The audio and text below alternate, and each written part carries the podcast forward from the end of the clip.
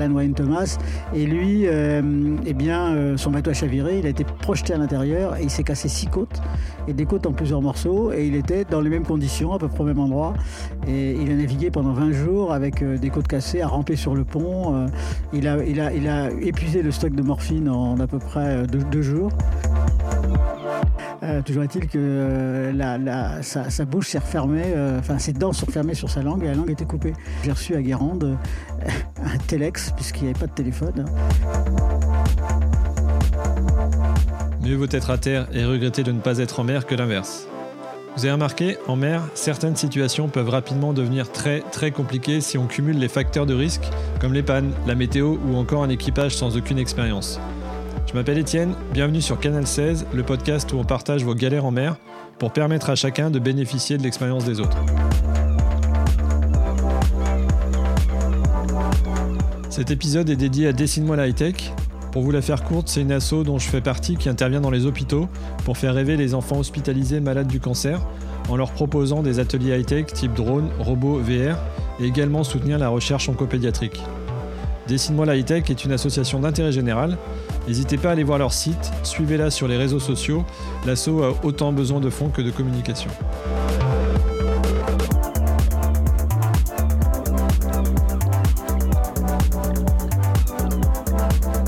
Allez, c'est parti. Eh bien, écoutez, bonjour à tous. Euh, pour commencer, je suis très content. Pour une fois, on n'enregistre pas à distance. On est dans la région de Nantes, à Cordemais, où euh, mon invité travaille sur son bateau. Alors, si j'ai bien suivi, il a tiré ses premiers bords en baie de la Baule, euh, comme d'ailleurs les familles Perron et Pajot, dont on avait déjà parlé, pas très loin d'ici. Alors, quelles sont ses particularités? Eh bien, écoutez, il est marin, médecin, et en fait, ce que j'adore, ce que j'ai découvert, c'est que c'est lui qui avait proposé spontanément ses services à l'organisation du premier Vendée Globe en 89. En fait, c'est lui qui a offert la première veille médicale H24 au skipper pro en course. Puis quand on connaît un petit peu les histoires du Vendée, c'est pas du luxe. Bref, j'ai en face de moi le médecin du Vendée Globe et ça c'est top. Bonjour Jean-Yves Chauve. Bonjour. Alors euh, marin, médecin, écrivain. D'ailleurs, je suis en train de lire un, roman euh, qui a été écrit il y a pas longtemps. Euh, qui êtes-vous? Est-ce que je peux vous demander de vous présenter? Oui, donc je, alors je sais pas si on peut dire que je suis médecin marin ou, ou marin médecin, euh, je sais pas dans quel sens faut le dire. Euh, disons que ces deux passions qui au départ semblaient un petit peu incompatibles, et puis finalement, euh, je me suis rendu compte que la mer était aussi un sujet intéressant du fait de l'éloignement en particulier. C'est pour ça que la télémédecine a, a, été vraiment très très importante pour moi parce que quand on a un skipper qui est à l'autre bout du monde, eh bien, on n'a pas d'autre solution que d'essayer de, trouver, de l'aider à distance. Donc c'était, ça a été passionnant et j'ai surtout eu la chance de rentrer dans ce milieu alors qu'il n'y avait pas eu beaucoup de médecins qui s'étaient intéressés. Et ce qui fait que j'ai pu travailler sur plein de domaines, que ce soit euh, euh, la gestion du sommeil, la nutrition, euh, l'ergonomie. Pour moi, la course au large, au-delà du, au-delà de la performance sportive, ça a été un laboratoire de recherche passionnant. Et est-ce que les marins auront la chance d'avoir votre protection pour le prochain, pour le dixième en 2024 ah, Pour l'instant, c'est pas c'est pas tout à fait sûr, euh, pas tout à fait sûr. Euh, pour l'instant, je suis effectivement euh, plutôt parti un petit peu naviguer pour moi bah après, avoir, aidé les autres à naviguer en toute modestie, bien sûr. Mais voilà, donc j'ai aussi envie un petit peu de, de prendre l'air du large à mon tour. J'ai vu que l'équipe s'était un peu renforcée. Il y avait un médecin qui vous accompagnait sur le sur le dernier sur le dernier Vendée. Oui, c'est ça, parce qu'en fait, euh, maintenant, euh, maintenant, bah, il y a beaucoup de bateaux, hein, euh, donc beaucoup de bateaux, donc potentiellement beaucoup de pathologies possibles. Et puis sur des courses comme la Route du Rhum où il y a 120 bateaux, c'est, enfin, c'est monstrueux. Donc, faut, faut mmh. évidemment être plusieurs médecins pour pouvoir gérer. Et puis c'est une astreinte quand même très lourde. Hein.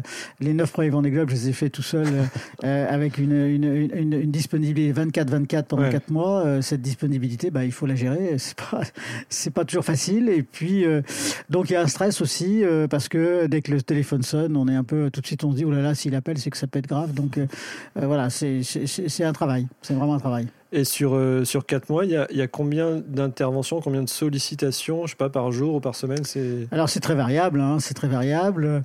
En général, il peut y avoir euh, 3 4 sollicitations euh, par semaine, hein, je dirais pas par jour, parce qu'en général, les, les, skippers sont des gens qui sont en bonne santé. Ouais. Moi, ce qui, est, ce qui est intéressant, c'est que je m'occupe de gens qui sont en bonne santé. Je suis un médecin qui s'occupe de gens en bonne santé. Donc, ouais. non, ce que je veux dire, c'est que euh, en général, d'abord, ils ont un bilan médical qui est, qui est précis, ils savent très bien les enjeux financiers entier, donc ils ne peuvent pas partir, par exemple, avec des dents qui sont pas traitées, parce qu'un rage de dents en mer, ça aboutit d'ailleurs au premier des globes à l'abandon d'un skipper. Donc, donc tous ces éléments-là, tous ces éléments de prévention, ils en tiennent compte beaucoup, et donc, et donc ensuite, bah, c'est de la traumatologie, hein, c'est de l'accident, donc voilà, ils sont en général vigilants, sont des gens qui ont une grosse expérience de la mer, donc globalement, les risques sont, sont pas très nombreux. Par contre, quand ils appellent, je peux vous dire qu'à chaque fois, c'est euh, quand même. Euh, c'est pas pour rien. C'est pas pour rien, ouais, voilà. Donc, euh, c'est là où il faut être disponible, prêt et, réactif immédiatement. Voilà.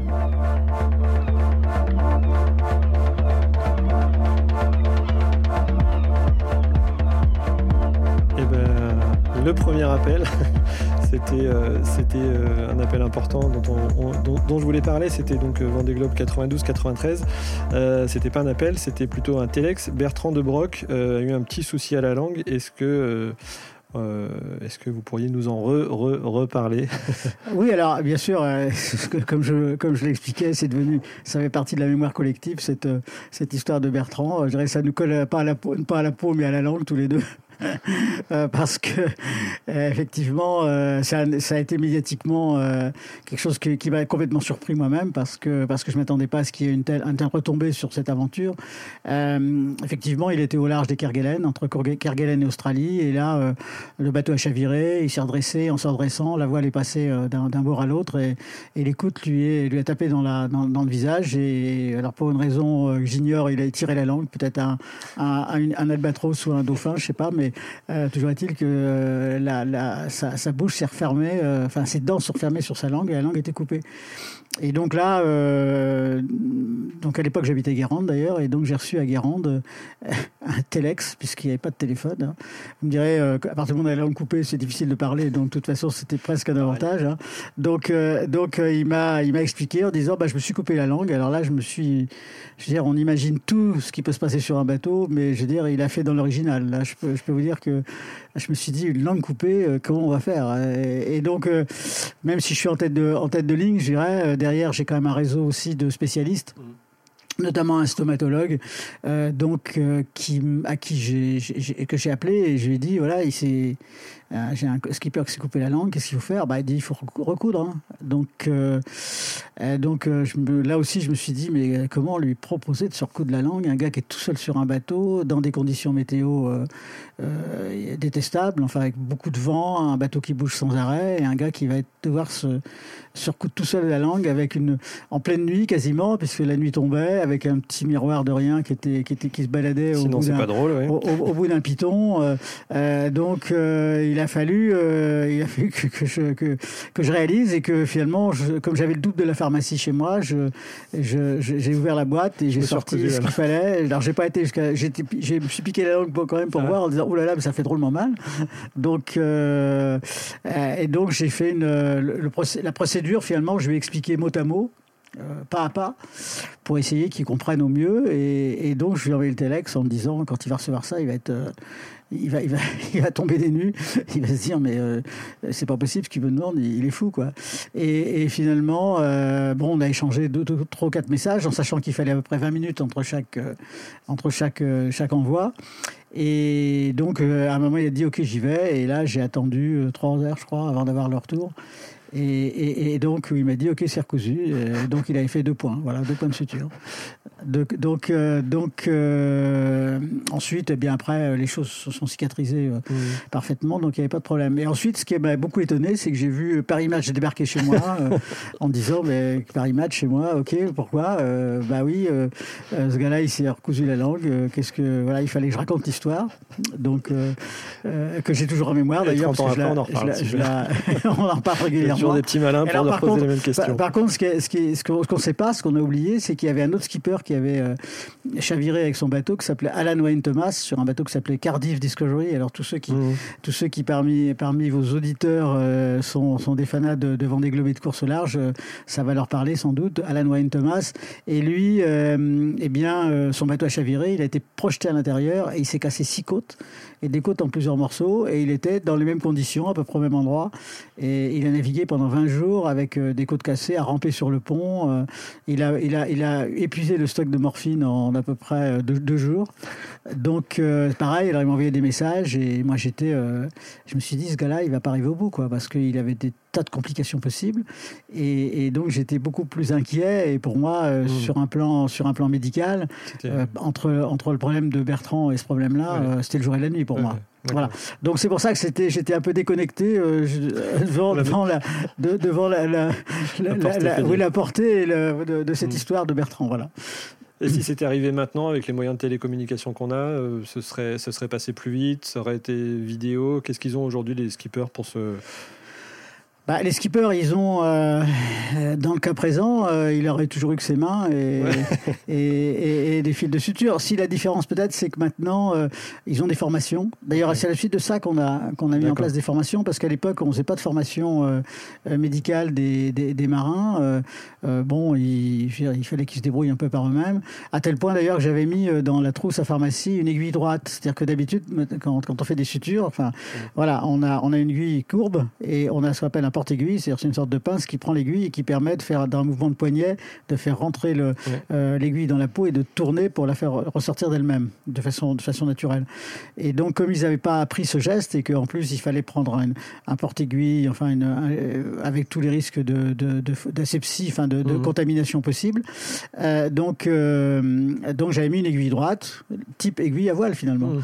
Donc en fait il a recousu sa langue comme il a recousu sa voile. Donc pour lui c'était pas un geste qui était qui était tellement étranger finalement.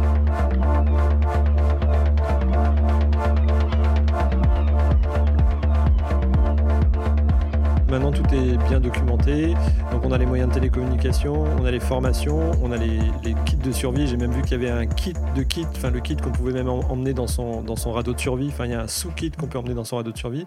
Tout est bien documenté, tellement bien documenté que je crois que c'est avec euh, Thomas Coville qui s'était luxé le pouce, euh, ben en fait maintenant euh, il y a un guide, on ouvre le guide à la page temps et euh, ça explique un petit peu comment, comment faire. Est-ce qu'on peut reparler un tout petit peu de cet épisode? Oui, alors en fait moi dans ma démarche j'ai toujours pensé que alors je veux dire le, téléphone c'est très bien mais le téléphone c'est un côté éphémère c'est-à-dire que vous allez entendre quelque chose ou les conseils d'un médecin à distance mais vous êtes sur un bateau dans l'anxiété d'un accident avec le bateau qui continue à avancer, donc il faut gérer en même temps. Euh, qu'est-ce que vous allez retenir de, l'échange? Vous allez peut-être en oublier la moitié ou une partie importante. Donc c'est pour ça que le fait d'avoir un support écrit, c'est très très important pour moi parce que ça permet à la personne de se dire ah bah tiens il m'a dit ça, mais je vais relire. Alors c'est à telle je vais relire pour bien être sûr de comprendre ce qu'il m'a dit et pour bien euh, suivre la procédure euh, avec en plus des illustrations et ce qui permet quand même au skipper de, de, s'approprier l'histoire et que ça soit pas quelqu'un à distance qui qui lui donne des conseils, bien encore une fois qui, qui ont ce côté éphémère. Et puis en plus, il y a un inconvénient, c'est qu'on a aussi, euh, dans cette communication, on a aussi des, des concurrents étrangers donc il peut y avoir un problème de langue aussi, c'est-à-dire que euh, il faut vraiment avoir une maîtrise de la langue, surtout quand on parle de symptômes, où il y a, mm. euh, je veux dire, la, façon dont on va exprimer une, une sensation désagréable euh, en fonction de la langue, elle va pas être forcément la même.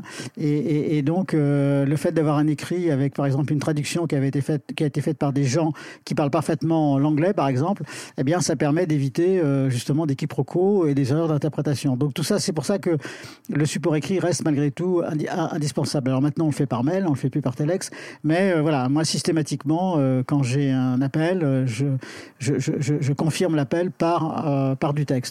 Et, et, et, et, puis également en disant, tu vas dans le livre à telle page et tu trouveras toute explication mot à mot. Donc moi, j'ai décrit dans ce bouquin tous les, toutes les, les, les grandes, on va, on va pas, j'ai pas décrit la suture de langue, hein, parce que ça me paraissait pas quelque chose qui était suffisamment risqué, suffisamment, qui, voilà, suffisamment probable pour le faire, mais je veux dire, tout toutes les grandes, les, les, les, les, toutes les, je sais pas moi, les luxations, les fractures, tout ça c'est décrit pour chacun des membres pour être sûr que les personnes puissent euh, retrouver l'explication euh, dans, dans, dans, sa langue et avec une illustration. D'accord, donc là Thomas Coville, il, a, il vous a contacté euh, il a décrit pour être sûr que ce soit le bon symptôme.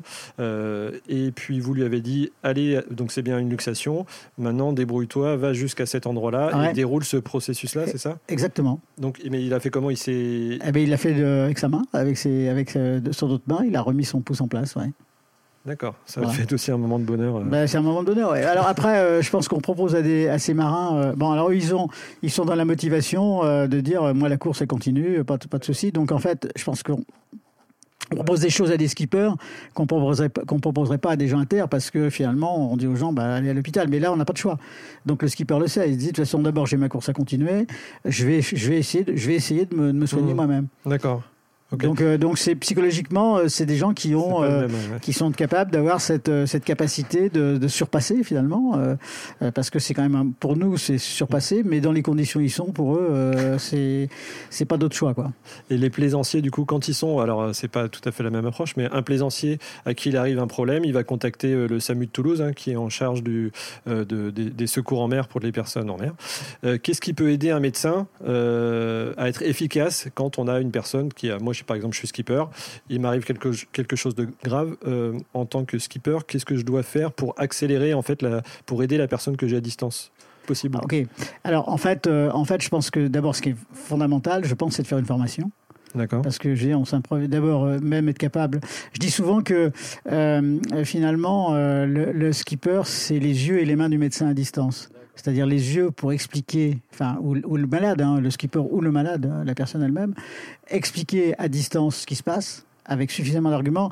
En fait, la télémédecine, c'est ça, c'est-à-dire qu'on va essayer de reconstituer un patient virtuel dans son cabinet euh, médical. Mais pour avoir une image nette du patient, il faut de plus en plus d'éléments. Plus on a d'éléments, plus on va avoir une image nette du patient et de sa pathologie. Donc en fait, euh, le rôle du, skipper ou du, malade, c'est d'accumuler le maximum de symptômes, d'éléments qui vont permettre au médecin de pouvoir faire un diagnostic discriminant entre différentes pathologies possibles. Donc ça, c'est le premier acte. Donc ça, on pourra en parler. Puis le deuxième acte, c'est euh, eh ben, réaliser, être les mains du médecin, c'est-à-dire réaliser les, les gestes de soins à la place du médecin.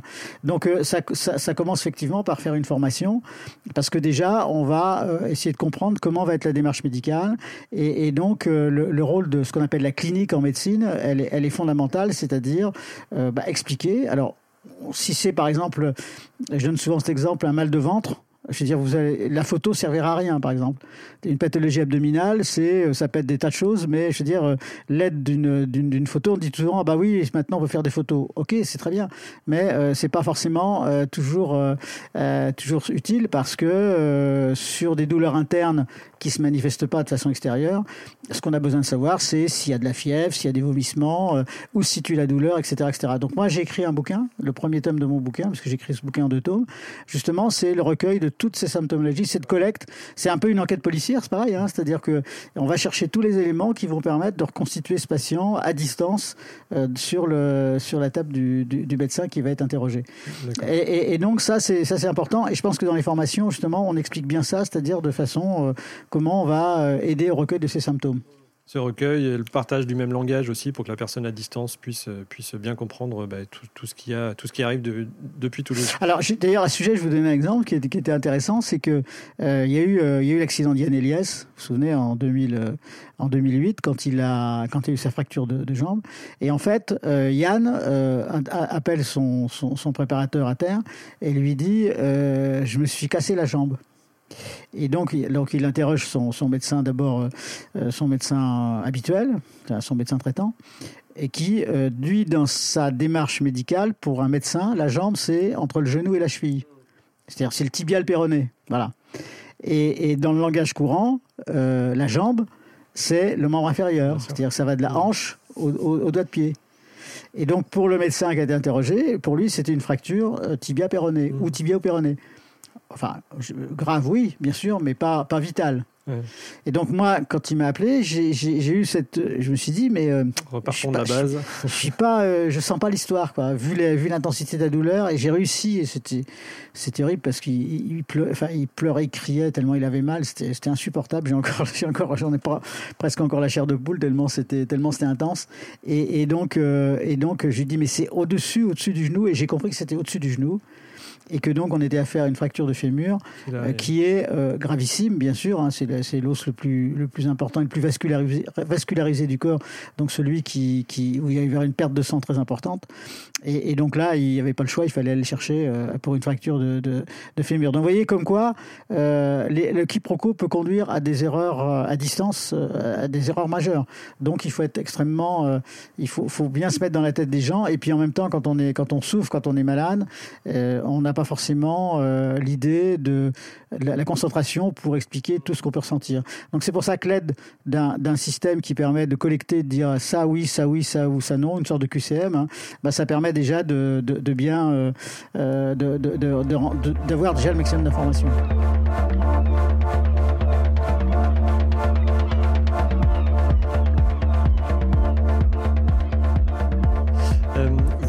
Euh, vous vouliez parler à nos auditeurs de la, du skipper. Donc le skipper, on vient de dire que c'est un petit peu euh, l'œil, euh, l'œil et les mains du, médecin à distance, mais il a aussi beaucoup de responsabilités. Vous vouliez faire un petit message à nos auditeurs à ce sujet-là. Oui, tout à fait. Je pense que par exemple, quelqu'un qui va naviguer en, croisière, ce qui est important, c'est déjà savoir euh, euh, les personnes qui, qui, qui l'embarquent, si ces gens-là sont en bonne santé. Alors c'est parfois un peu, ça peut être un peu inquisiteur, mais je pense que c'est vachement important de dire, par exemple, quelqu'un qui va traverser, qui va traverser l'Atlantique, c'est important de savoir avant s'il a été voir son dentiste et mmh. s'il n'a pas une dent qui est en train de, une, une, carie euh, qui va qui va exploser avec une douleur insupportable, voilà, avec une douleur insupportable pendant la traversée. Mais il y a, là j'ai eu l'exemple il n'y a pas très longtemps d'un d'un monsieur euh, qui d'un certain âge euh, qui s'est retrouvé avec une, un, un adénome de la prostate, c'est-à-dire une, une, prostate qui était dilatée et qui a fait un blocage, c'est-à-dire qu'il pouvait plus uriner et tout ça entre les entre la Martinique et, les Açores. au bon endroit. Donc donc là, il n'y avait pas de son d'abord.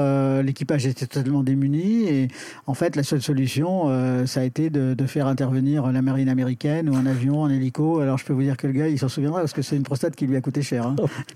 il peut la et, il pourra il peut la regarder avec euh, avec avec amour hein, sa prostate parce que ça n'a pas été rien. Mais n'empêche qu'il n'y avait pas le choix. Euh, donc ça c'est je veux dire chez les gens chez les hommes d'un certain âge c'est vraiment un élément dont il faut absolument s'assurer qu'il risque pas d'y avoir ce genre de, de problème. Et puis le deuxième cas aussi dont je voulais parler, c'est souvent les équipages jeunes qui partent qui partent, les couples jeunes qui partent euh, et qui, euh, euh, qui, qui vont traverser l'Atlantique. Et si un début de grossesse par exemple qui, je sais pas moi, aux Canaries avant de traverser, et que la grossesse se développe pendant, le début de grossesse se développe pendant la traversée, il peut y avoir risque de grossesse extra-utérine, ce qui, est quelque chose de, enfin, vraiment de gravissime parce que si l'artère, euh, l'artère qui alimente le, futur fœtus euh, se déchire parce que l'œuf s'implante à un mauvais endroit, si elle se déchire, c'est l'hémorragie interne et c'est le décès dans les deux heures. Hein. Donc, euh, donc c'est un, alors c'est un sujet euh, dont on, on, on, est souvent focalisé par la par l'appendicite. Est-ce qu'on doit se faire opérer de l'appendicite avant? Alors ça, c'est plus, euh, c'est plus un sujet parce qu'on a, on, a fait plusieurs thèses. J'ai plusieurs étudiants qui ont fait une thèse sur le sujet, autant au niveau des militaires que des, que, que, de l'armée en général. On ne se fait pas opérer de façon préventive. Il y a, il y a des traitements antibiotiques suffisamment efficaces pour refroidir l'infection. Et puis il y a des risques aussi de complications liées au fait qu'on qu'on a qu'on s'est fait opérer. Donc, euh, donc ça, c'est. Mais le sujet de, la, grossesse extra-utérine et de, la prostate sont vraiment des sujets et c'est des, éléments dont il faut, il faut vraiment euh, pas, oublier avant de partir. Et donc le, rôle et l'importance du skipper, la responsabilité du skipper, pour revenir dessus, euh, c'est vraiment au-delà d'être les yeux et les, mains du médecin, c'est qu'il a la responsabilité euh, médical de tout l'équipage? Oui, alors tout à fait. Mais il doit déléguer au maximum. C'est-à-dire que j'ai aussi cet exemple-là de, deux couples qui, traversaient l'Atlantique ensemble. Euh, un soir, euh, l'équipier dit à son copain skipper "Écoute, aujourd'hui j'ai dû prendre du soleil, j'ai mal à la tête." Et qu'est-ce que fait le skipper? Il va dans la pharmacie, il prend un comprimé, il dit "Prends ça, tu verras, ça ira mieux." Sans se poser de questions. Sauf que la personne en question était allergique à l'aspirine. Et qu'est-ce qui s'est passé? La personne est décédée. Et donc, euh, la problématique, c'est que à bord du bateau, il y avait un téléphone satellite et que euh, plutôt que de dire à la personne, bah, écoute, tu, tu, tu vas appeler euh, Toulouse, et Toulouse va gérer, c'est-à-dire qu'il faut se décharger de nos responsabilités parce qu'on n'a pas les compétences pour l'avoir. Alors évidemment, s'il n'y a pas de téléphone, bah, on fait au mieux, personne ne pourra vous le reprocher. à partir du moment où il y a une solution alternative, sur, il ne faut pas s'impliquer plus que ça. Donc ce que je veux dire, c'est que le, le, chef de bord, il est, il est à la limite entre non-assistance à personne en danger exercice illégal de la médecine. et à la limite, même s'il n'avait pas, c'était pas à lui de, de prendre dans la pharmacie, c'était c'était dire à la personne malade, écoute, tu vas dans la pharmacie, voilà ce qu'il y a dedans, maintenant, euh, c'est toi qui, qui, prends ce que tu estimes nécessaire pour toi. Mmh. Mais, mais, mais, je veux dire, prendre ce rôle de, de, prescripteur, euh, c'est hyper dangereux. Donc, euh, c'est vrai que je voulais le souligner parce que on le fait je veux dire, par, par, bienveillance et simplement pour, pour rendre service, mais c'est un service qui peut conduire à des, à des conséquences très graves. Et, dans toutes les interventions, on va dire, toutes les sollicitations qu'il y a eu euh, sur, euh, sur, sur ces, tous ces Vendées, euh, quelle est, on va dire, l'intervention dont vous êtes le plus fier? Enfin, celle qui, Parce que c'est pas forcément ce qui a, été la plus médiatique, donc on vient d'en parler avec Bertrand Debroc. Quelle, quelle, est, ouais, quelle est la sollicitation pour laquelle vous avez été le plus fier ou, ou qui a été peut-être complexe à gérer, mais dont vous vous rappelez encore? Oh bah, Je crois que c'est indéniablement c'est l'histoire avec Yann, avec Yann Elias. Hmm. Parce que j'ai eu la responsabilité de faire euh, déclencher des secours. J'ai la responsabilité en ayant toujours ce, ce doute, puisqu'en fait, il y a un autre médecin qui pensait pas comme moi et qui l'a fait savoir d'ailleurs. Et, et, donc, j'avais toujours ce doute en me disant est-ce que je suis pas planté dans mon diagnostic? Et, et, donc, il a fallu quand même euh, faire mettre en route un, une frégate australienne euh, qui était euh, qui était en stand-by et avec l'équipage qui était en famille mmh. et tout. Euh, il a fallu réunir 150 personnes euh, en, en, en 5-6 heures, démarrer le bateau et le bateau navigue pendant deux jours pour aller sur la position euh, de Yann. Et donc euh, j'avais cette j'avais pris cette responsabilité en me disant euh, voilà et pendant ce temps-là euh, en, tout simplement en me disant ben voilà j'ai pas le choix de toute façon bah si je me suis trompé tant pis ça sera tant pis pour moi mais je préfère me tromper dans mais mais, mais plutôt voir les choses pires que si elles sont mieux bah tant mieux pour lui mais tant pis pour moi quoi à la limite parce que je vais je vais être discrédité complètement parce que j'ai fait un mauvais diagnostic. Ben bon, bon voilà mais c'était pas très important pour moi c'était essentiel c'était d'y aller. Et puis et puis surtout pendant ces deux jours là ben, on a, on l'a tenu avec euh, Erwan Steff, son, préparateur, on l'a tenu à bout de bras, euh, dans la mesure où on l'appelait régulièrement, mais il y avait des moments où il répondait pas parce qu'il dormait tout simplement. Mmh. Mais nous on le savait pas, donc on dit toujours est-ce qu'il est dans le coma, est-ce qu'il est voilà. Donc ça a été euh, ça a été deux jours difficiles, d'autant plus que dès que ça s'est su, j'ai eu évidemment euh, les médias qui sont arrivés. Et, et, et, donc je me suis retrouvé avec euh, avec euh, bah, le même micro que vous à peu près là que j'ai dans la main, sauf qu'il était il était une heure moins trois minutes. Et le, le, le, technicien me dit vous faites l'ouverture du journal avec avec avec sur Antenne 2 avec avec France 2 France 2 c'est France 2 qu'on dit maintenant. Oui ça.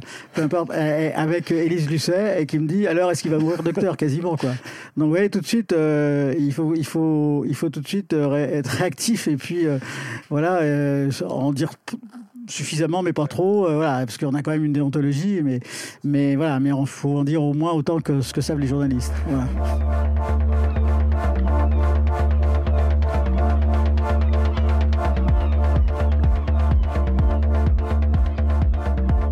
Marin aussi. Euh, est-ce que vous avez une petite anecdote euh, Alors ça peut être autre chose que médical. Hein, euh, comme vous naviguez beaucoup, vous avez un beau bateau. Est-ce qu'il y a une anecdote, peut-être même, je sais pas, météo, mécanique, tout ce que vous voulez, qui vous est arrivé en... je sais qu'il y en a plein. qui vous est arrivé vous personnellement en naviguant? Ah ben, s'il y a une anecdote quand même, c'était euh, un retour d'Atlantique euh, sur un bateau que sur un bateau, un, monocoque, et je me suis retrouvé en avarie de bar à, à peu près euh, 2000, ouais, au milieu de l'Atlantique. Tant qu'à faire, c'est toujours. Tant qu'à faire. Donc plus de bar, euh, impossible à réparer. Donc il a fallu barrer pendant pendant pendant pratiquement 18 heures par jour pendant pendant une semaine. C'était avarie de pilote, du coup Oui, avarie de pilote. Avarie de pilote, ouais, plus de pilote, plus de pilote, et puis une barre hydraulique. C'était un bateau américain que je venais d'acheter, dont je connaissais pas trop, et c'était un peu, c'était pas dans les critères tout à fait des bateaux, des bateaux de chez nous. donc, donc j'ai, j'ai, pas réussi à trouver la solution et donc il a fallu barrer pendant pendant. Barre franche, c'était la barre franche de Non, non, barre à roue, mais avec en faisant un système de drosse en remplaçant, en démontant tout le système hydraulique et en mettant des bouts et des, et des poulies euh, de renvoi euh, dans les balcons euh, pour essayer de diriger le bateau. Mais évidemment, avec les, avec les tensions, l'élasticité des bouts, c'était, c'était le bateau ZDS, c'était, c'était insupportable. Et ça a duré une semaine. D'accord. Et deux jours après, mon fils se mariait. donc, Obligation de résultat, il faut que c'était, Donc c'était un peu, donc c'était un peu tendu l'ambiance. c'est une bonne, c'est une bonne anecdote.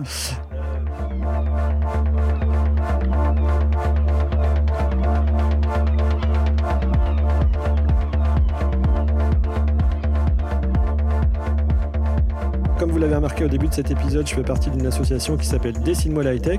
Euh, mais euh, Jean-Yves me faisait part également euh, de son association qu'il voulait nous présenter.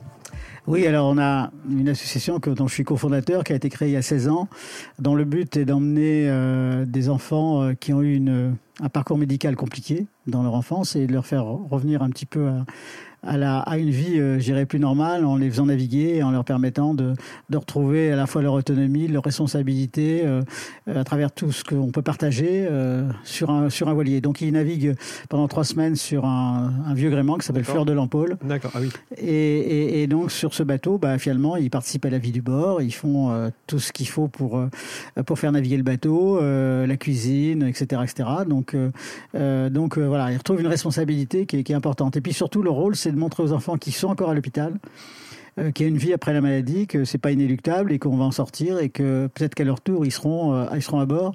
Et donc ils ont des missions à faire tous les jours pour les enfants à l'hôpital en leur montrant que euh, en faisant, des des, des, reportages sur l'océan, que ce soit les marais salants de Guérande, que ce soit les cultures de Goémon, que ce soit les rencontres avec les pêcheurs, avec euh, des enfants qui vivent dans les îles, etc., etc. Donc il y a plein de thèmes, et ce qui permet aux enfants euh, d'ouvrir une fenêtre sur la mer à l'hôpital et euh, à ces enfants malades de se dire, bah voilà, euh, lui, toi, tu as été dans, dans, dans, le lit que j'occupe actuellement, mais peut-être qu'à mon tour, je serai aussi à bord de ce bateau. Donc voilà. Donc on a deux expéditions de huit enfants tous les étés, et on a à peu près entre 2000 et 3000 enfants qui participent et qui en même temps font des jeux que, j'invente tous les ans et des jeux pour, euh, pour faire une sorte de, compétition entre les hôpitaux et, et euh, donc euh, faire de ces enfants malades qui sont un peu passifs dans, dans l'hôpital, bah, finalement, grâce à eux, leur hôpital va gagner. Donc ça change un peu leur statut et ça crée une autre relation avec l'équipe soignante puisqu'on n'est plus dans une relation de soignant à soigner, mais on est ensemble pour faire un jeu et pour faire gagner l'hôpital. Voilà, donc, donc voilà, c'est c'était une, belle histoire et à chaque fois que les enfants rentrent avec de grands sourires et les parents qui sont parfois complètement étonnés de voir leur enfant qu'ils ont couvé pendant, pendant des années, souvent, euh, de les voir reprendre leur envol, euh, c'est quelque chose de très beau. Eh ben, c'est une très belle association.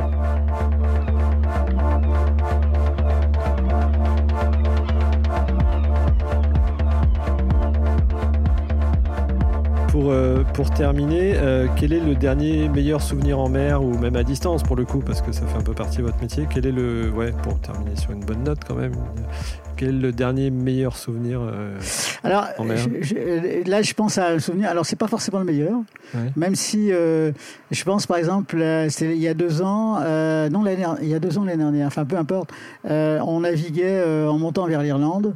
Et je serais toujours cette image incroyable de, en pleine nuit euh, d'une mer phosphorescente. Ah oui. Avec euh, la silhouette des, des, des, des dauphins, puisqu'il y avait plein de dauphins, qui se découpaient, on voyait juste leur contour parce qu'en fait, euh, donc euh, le, le, plancton était excité par les par, la, par les mouvements de l'eau. Donc en fait, euh, tout autour du dauphin, il y avait sa silhouette qui était dessinée euh, autour, et ça en pleine nuit. Donc c'était incroyable. Il y avait donc devant devant l'étrave, il y avait il y avait peut-être cinq ou six dauphins, et devant il y avait des poissons qui le poursuivaient. Donc il y avait les sillages, et on voyait derrière le bateau le, les sillages comme comme comme les avions là-haut, exactement pareil. Alors ça c'était très beau. Sauf que euh, ça n'était pas si beau que ça parce que c'est lié au fait qu'il y a euh, des, ce plancton euh, qui est un dinoflagellé est un plancton qui se développe dans une eau chaude et toxique. Ah oui. Voilà. Donc, euh, donc l'image était très belle, mais, mais, mais voilà. Donc je pense que, euh, d'ailleurs, c'est un sujet maintenant qui me, qui, qui- qui- je me sens de plus en plus concerné par, par tout cela. C'est-à-dire que la mer est très belle, mais, mais, mais il faut, il faut la regarder aussi en, en faisant tout pour essayer de la protéger parce que, parce qu'elle le mérite et parce qu'on peut pas, euh, on peut pas naviguer. Enfin, je pense qu'il faut naviguer en, en se disant, on est pratiquement les seuls à fréquenter cet océan. Euh, voilà, donc montrons qu'on est concerné, montrons que euh, la source de la vie elle est là, donc il faut, il faut en tenir compte. Merci beaucoup. Voilà, cet épisode touche à sa fin. Merci de l'avoir suivi jusqu'au bout. Pour nous aider, n'oubliez pas euh, des petits commentaires et 5 étoiles sur Apple Podcast ou Spotify. On vous souhaite tous les deux de belles navigations et je mets tous les éléments en description sur le blog canal 16 lepodcast.fr. Je suis vraiment ravi de cette rencontre. C'était top. Merci beaucoup d'avoir pris du temps euh, pour cette interview. À bientôt Jean-Yves. À bientôt, bon vent. Merci, au revoir.